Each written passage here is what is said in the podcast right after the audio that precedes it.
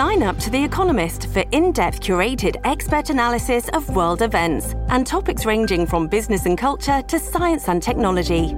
You'll get the weekly digital edition, online only articles, curated newsletters on politics, the markets, science, culture, and China, and full access to The Economist Podcast Plus. The Economist is independent journalism for independent thinking. Go to economist.com and get your first month free.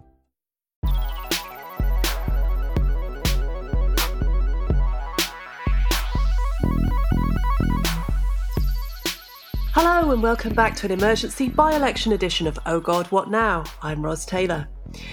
With me is Ian Dunt. Hello, hello, hello. Emergency, emergency podcasts. This is great. Yeah. This is like the good old days when people used to resign over Brexit deals. Yes, it is. And in case you've missed it, last night saw two by election losses for the Tories and very big ones. One to the Lib Dems in the Devon seat of Tiverton and Honiton with an almost 30% swing, and another to Labour in the West Yorkshire constituency of Wakefield, also with a very decent majority. Ian, I think the public are trying to tell Boris Johnson something. What could it possibly be? No, I can't. I can't work it out. I think that they've been very mercurial about voting intentions, and it's not entirely clear what they're trying to get across. Uh, Tillington and Hoverton is, uh, goes to the Lib Dems by just brain melting numbers. I, I, I literally don't think I've ever seen a swing like that. That's twenty nine point nine percent swing. That's just that's just kind of it's almost childlike. It's almost silly the number. um, so I, I mean, I can't. I actually haven't been in in a mood this this good for some time. Uh, but I'll get over it and, and do political analysis in a moment. But, but for the time being, I'm just mostly staring at that 29.9% swing. I can't take my eyes off it. I think I'm, I'm looking at it almost like like a burger when you haven't eaten all day. And to add to the joy, the Tory party chairman Oliver Dowden has resigned, saying someone has to take responsibility. What could he possibly be implying by that? I don't know. It's such subtle, complex political messaging that he's engaging in right there. I know. I mean, I'm guessing now that you know the the attempt is to sort of push cabinet secretaries into doing the same thing. You'd be wanting to keep your eyes out for what Sajid Javid is doing, among others. Um, I hope we don't fall into a sort of that predictable thing of oh look, you know what an honourable. You can already hear it from some Tory figures. Oh, what an honourable man does the honourable thing. There's nothing honourable about him whatsoever. He's been normalising and encouraging Johnson throughout this process. He doesn't believe a fucking thing that he says. He's not like an actual culture warrior. He's just this kind of cynical miner digging into the earth of his own moral standards to find out what new caverns he can discover. He's absolutely putrid as culture secretary. In fact, I had, co- I had conversations with several people in quite senior positions in various cultural institutions in this country who were saying, no, no, I mean, we're not, you know, there are shows and projects and events that we were going to put on looking at things around sort of minority experiences and racial justice that we're just not doing because we know what that means now. We know that if we do anything that's honest about Britain's colonial past, we're going to start getting intrusions by the Secretary of State, a Secretary of State who then, with brazen fucking hypocrisy, when he becomes Tory chairman, goes off and does speeches about how, oh, look at the woke threat to free speech, and people don't feel they can say anything unless, or else they're going to get cancelled. There's absolutely no moral consistency or political consistency to the man whatsoever.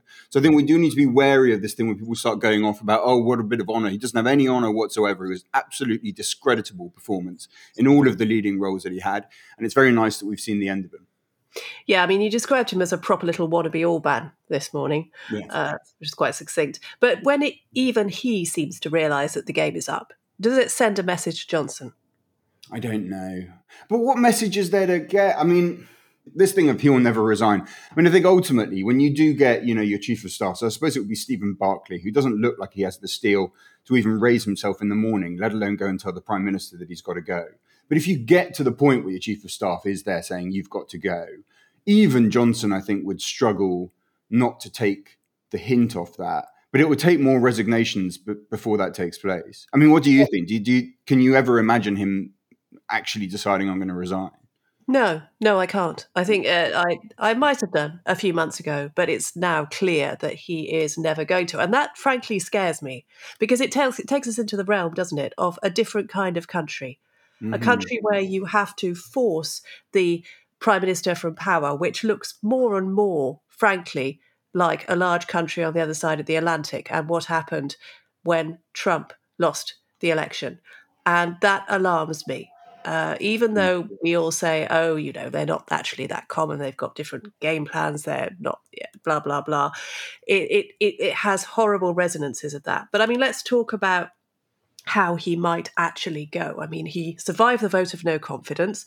Was it how long ago was the vote of no confidence? It feels like months, but was it last week or something? anyway, he, he, just survived that, so he can't. Ha- they can't have another vote of no confidence for I think a year, um, unless the composition of the 1922 committee changes, and that is something that could happen, isn't it? Yeah, look, their rules are kind of are very secretive. It's extraordinary, by the way, that that we don't have access to those rules. I mean, really, just like on what possible constitutional basis can you justify the fact that we're unable to tell what those basic mechanisms are for changing the prime minister? I know that that's not how it goes. It's the party that you know, whatever. But nevertheless, given how it feels and that, and where we are in politics right now, you know, not being able to have access to even what the terms of engagement like are like is is absolutely absurd. Now, they can really change what they want. And when you listen to Tory MPs who were around or on the 1922 committee during the Theresa May period, they will say, look, we were shifting around. We found little bits in these pieces of paper that said we could do it this way, we could do it that way. And that was ultimately one of the things that pushed her chief of staff, Gavin Barwell, to say, look, you got to go. That they knew there was another attempt coming and that they weren't they probably weren't going to survive this one so again they can do this stuff i mean i just don't believe for a second like, honestly any historic or current appraisal of the Conservative Party will tell you that if they think they're heading into extinction, they will find the rule change that needs to be made in order to get rid of the problem that they think is leading them there. But that would take at least a little bit of time. The more imminent threat to him would be if people, if his cabinet started resigning in numbers. Do you think that's a possibility today? Yeah, I mean, it feels more likely now than it has really at any previous stage, just because you got, you know, Dowden breaking cover and firing that shot. There's also the fact that he's fatally misjudged the situation by going overseas. And he's, about—I mean, Johnson's supposed to be away from Britain until next Friday. Like, that is not a sensible plan. I mean, evidently, you know, his let's fly away plan. You know, will he hide in a fridge? Will he go to Afghanistan to avoid a, a, vote on Heathrow? You know, his clear thing is when it gets tough, you you go. That's not actually very sensible, right? It might make it easier for you at the time, but you cease to be able to have firm control over events taking place at home. Not that he necessarily had very firm control, but I could guarantee it would be firmer if he was in number 10 or Chequers than it would be if he's in Rwanda, where he currently is. So, on that basis, it doesn't seem sensible to me, and that actually increases the chance of something happening. So you've got to be, I think you've got to be on resignation watch over the weekend. But today is the moment of real danger for him. But I think that extends over the weekend. Probably if he makes it through to next week. I mean, health warning on all of this because no one knows what the fuck they're talking about. But if he makes it through until next week, pro- probably you would have thought that's when someone would go over the weekend if it was going to happen. It's a pattern, isn't it, now? Where the worse things get at home, the more time he spends overseas with Zelensky or whoever trying to make himself out as a fantastic international statesman.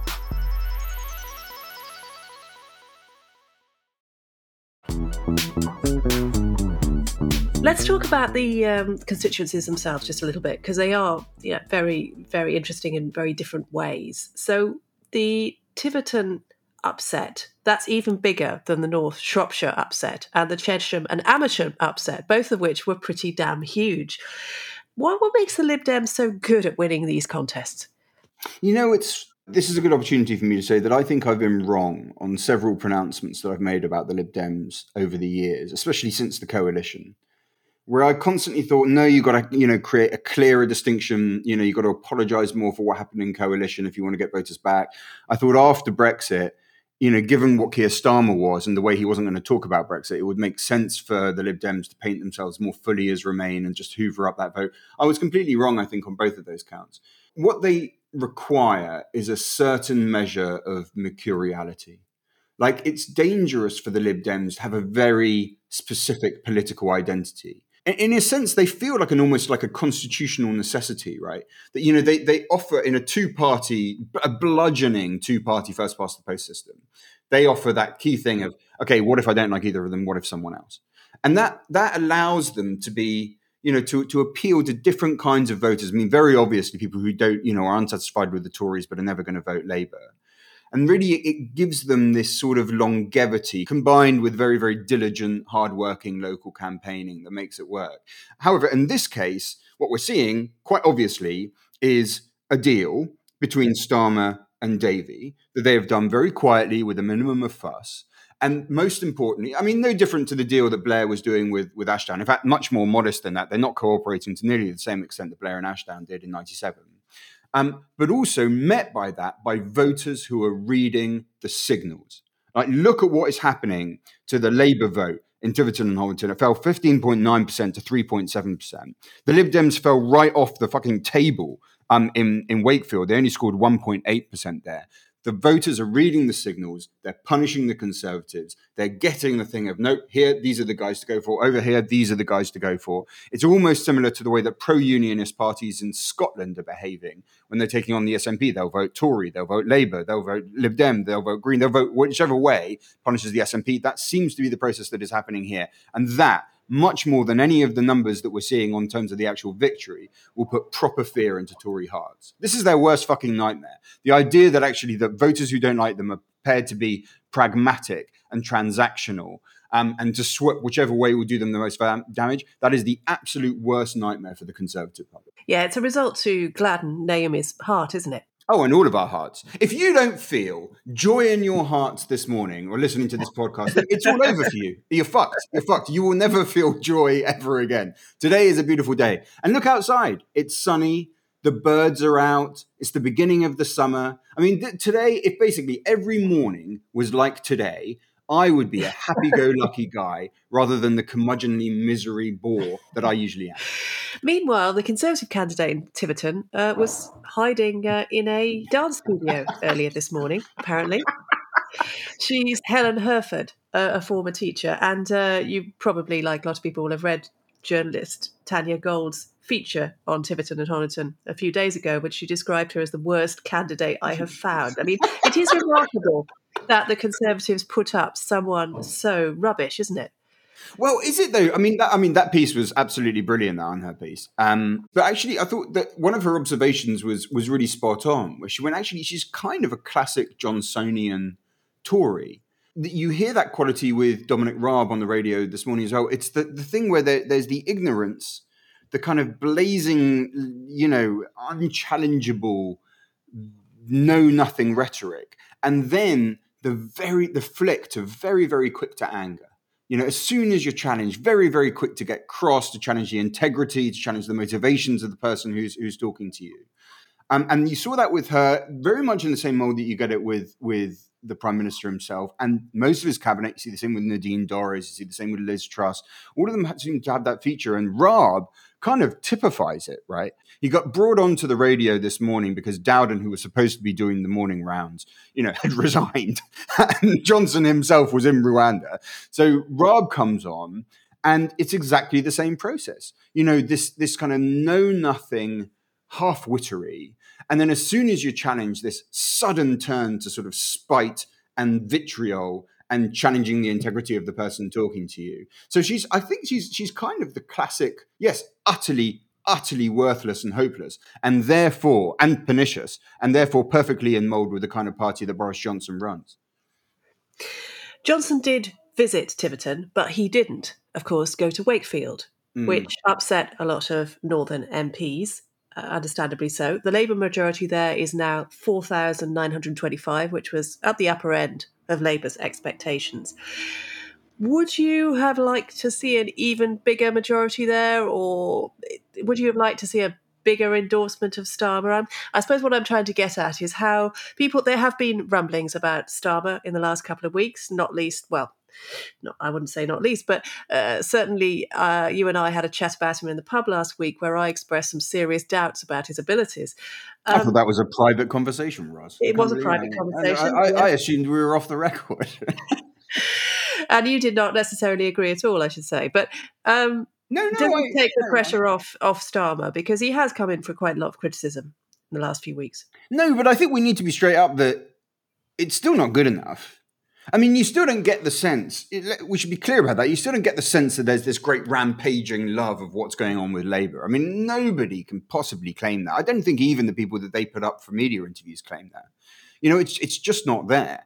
So what you're getting is people just really fucking don't like Boris Johnson.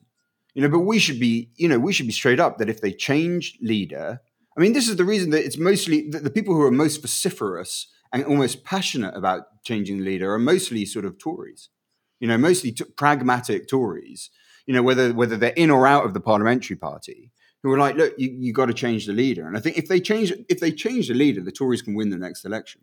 They can. I, I, I increasingly don't think they can do it if Johnson's in charge.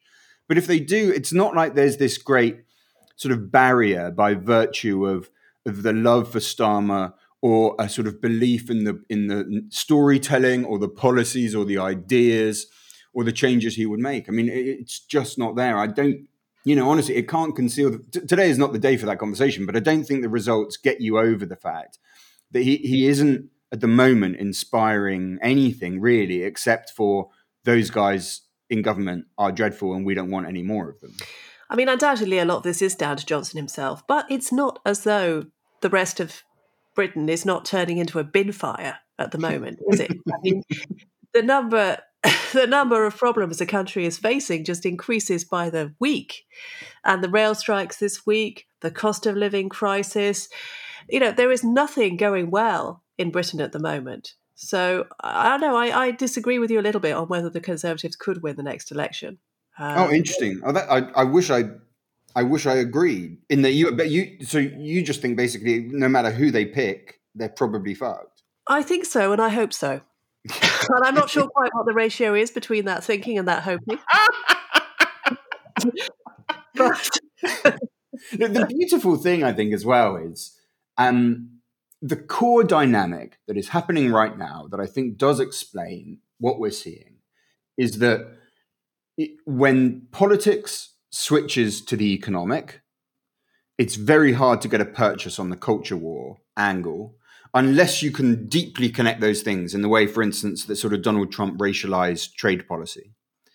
Um, and the Tories have tried it, you know, elected on culture war, trying to keep it on culture war. Dowden's the fucking, you know, eminence for that kind of thing, of just pushing that culture war. I mean, Boris Johnson being in Rwanda right now. I mean, admittedly, there's other reasons to be there, but, but the, the fact that Rwanda has become so seminal as a country to what he's doing is a key part of that. Raab being torn away from trying to smash up the Human Rights Act, a key part of that. You know, those answers provide nothing in a period of economic sort of terror and hardship. Economics is a fundamentally rational, self interested conversation about the money in your pocket, how much can you afford to buy, what is your quality of life. And the fact that they are unable to convert that culture war into an economic narrative is, I think, extremely heartening extremely heartening indeed. That is one of those things that can give you hope, regardless of what's going on in the short or medium term on party politics. That actually you think, no, hang on a minute, they've stumbled into a brick wall on the putrid shit that they've been trying to throw out there to mix my metaphors. Uh, the wall, no, that works, right? The wall is covered in shit. Yeah, that, that's okay. I can I can make that work. okay. Just finally, do you have an inkling about who might be the first cabinet member to break ranks, if any of them do have a backbone or sufficient ambition to do so today or over the weekend? No, but I mean, again, I would just look at Sajid Javid as he just looks like the one that you could sort of most easily sort of see. I'm thinking top level. I mean, in terms of, you know, will we get sort of PPSs and sort of junior maybe, maybe, but you need a big, but you really need one of the sort of big beasts is the wrong word to use because I mean these are complete intellectual lightweights. Um, yeah, no, I mean we have PPSs about once a week, don't we? I mean that's that's nothing new. no, it doesn't really count, and no one really knows what it is. In fact, most of the people that are a PPS don't really know what it is either because it isn't really anything. It's basically just it, it's a nothing that's designed to increase the size of the payroll vote. Um, so no, I would keep my eyes on Sajid Javid. That's all from us. Ian, thank you so much for joining me. Thank you very much. Enjoy your weekend. Feel the joy of life suddenly sweep upon you. I will. we'll be back next week with another edition of Oh God, What Now? I'm Ros Taylor. Thanks for listening. See you next time. Oh God, What Now is presented by Ros Taylor with Ian Dunt. Audio production came from me, Robin Leeburn. The producers of Jacob Archbold and Yelena Sofronevich Group editor is Andrew Harrison, lead producer Jacob Jarvis, and Oh God, What Now is a Podmasters production.